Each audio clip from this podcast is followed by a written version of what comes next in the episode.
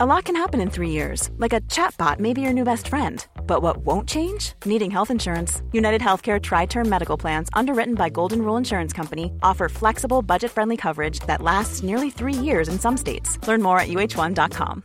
Everyone knows therapy is great for solving problems, but getting therapy has its own problems too, like finding the right therapist, fitting into their schedule, and of course, the cost. Well, BetterHelp can solve those problems. It's totally online and built around your schedule. It's surprisingly affordable too.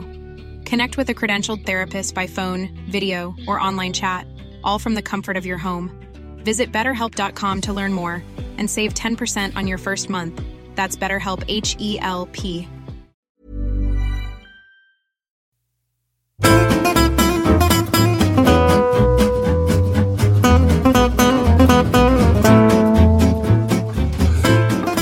Okej, då kör vi då. Då säger vi hej och hjärtligt välkomna till den här veckans episod av Handbollspodden Avkast. En VM-special. Vi tänkte snacka upp mästerskapet som stundar. När det här avsnittet släpps så har vi ju 27 november och då är det bara några dagar kvar till fredag. När vi byter då till första december och Eh, Sverige står på startlinjen i det som skulle kunna beskrivas som en av världshistoriens tuffaste matcher. Sverige mot Kina i mästerskapspremiären på hemmaplan. Eh, jag raljerar lite. Kina kommer Sverige springa över. Men vi ska gå igenom Sveriges grupp. Vi ska gå igenom vilka de ska korsa mot i mellanrundan. Vi ska sen också snacka lite om vilka de sannolikt kommer möta i kvartsfinalen. Och vi kommer också försöka lägga pusslet fram eh, mot semifinaler, vilka lag vi håller där. Lite final, favoriter. Ja, ni känner till upplägget. Det klassiska upplägget. Och jag tänker att vi börjar i änden träningslandskamperna som var nu i helgen mot Tyskland. Två stycken. Den första, då skrev man ner med röd penna lite alar alarmerande så. Förlust med 33 i baken och 30 framåt mot ett Tyskland som Sverige kanske borde vara ja, lika bra eller kanske lite bättre än. Men eh, de eh, röda markeringarna suddade man ju ut lite då efter söndagens, eh, det vill säga idag då när vi spelar in, den matchen mot mot samma Tyskland där Sverige körde över dem. Släppte bara in 23 mål istället. Och det såg ju kanon ut så länge startsjuan spelade. Vad ska vi börja Josef? Ja, dels att jag fick sån otrolig déjà vu från förra årets uppladdning när jag tror att då förlorade man typ, eller vann knappt mot så här, Tjeckien. För att, eh, och det var kriskänsla. Eh, mm. Och sen så dagen efter så vann man mot samma Tjeckien med typ 20 bollar. Eh, och då, likt nu, så såg man bara en match och tänkte, hur fan gick det där andra resultatet till? Och så var ju mm. känslan idag då när jag inte såg eh, den första matchen och tänkte, fan vad enkelt det här var. Hur fan kunde Sverige förlora för bara några dagar sedan? Eh, men precis som du var inne på så var det ju Ja, Sverige var mycket, mycket bättre än Tyskland idag och eh, enda liksom gångerna när det blev eh, jämnt var ju när eh, eh han bytte ut han bytte ju på klockan i princip och bytte ut hela startuppställningar.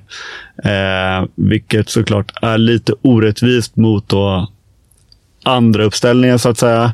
Eh, men eh, det visar ju ändå på, på någonting, föga förvånande, eh, vilka det är som ska göra det. Sen eh,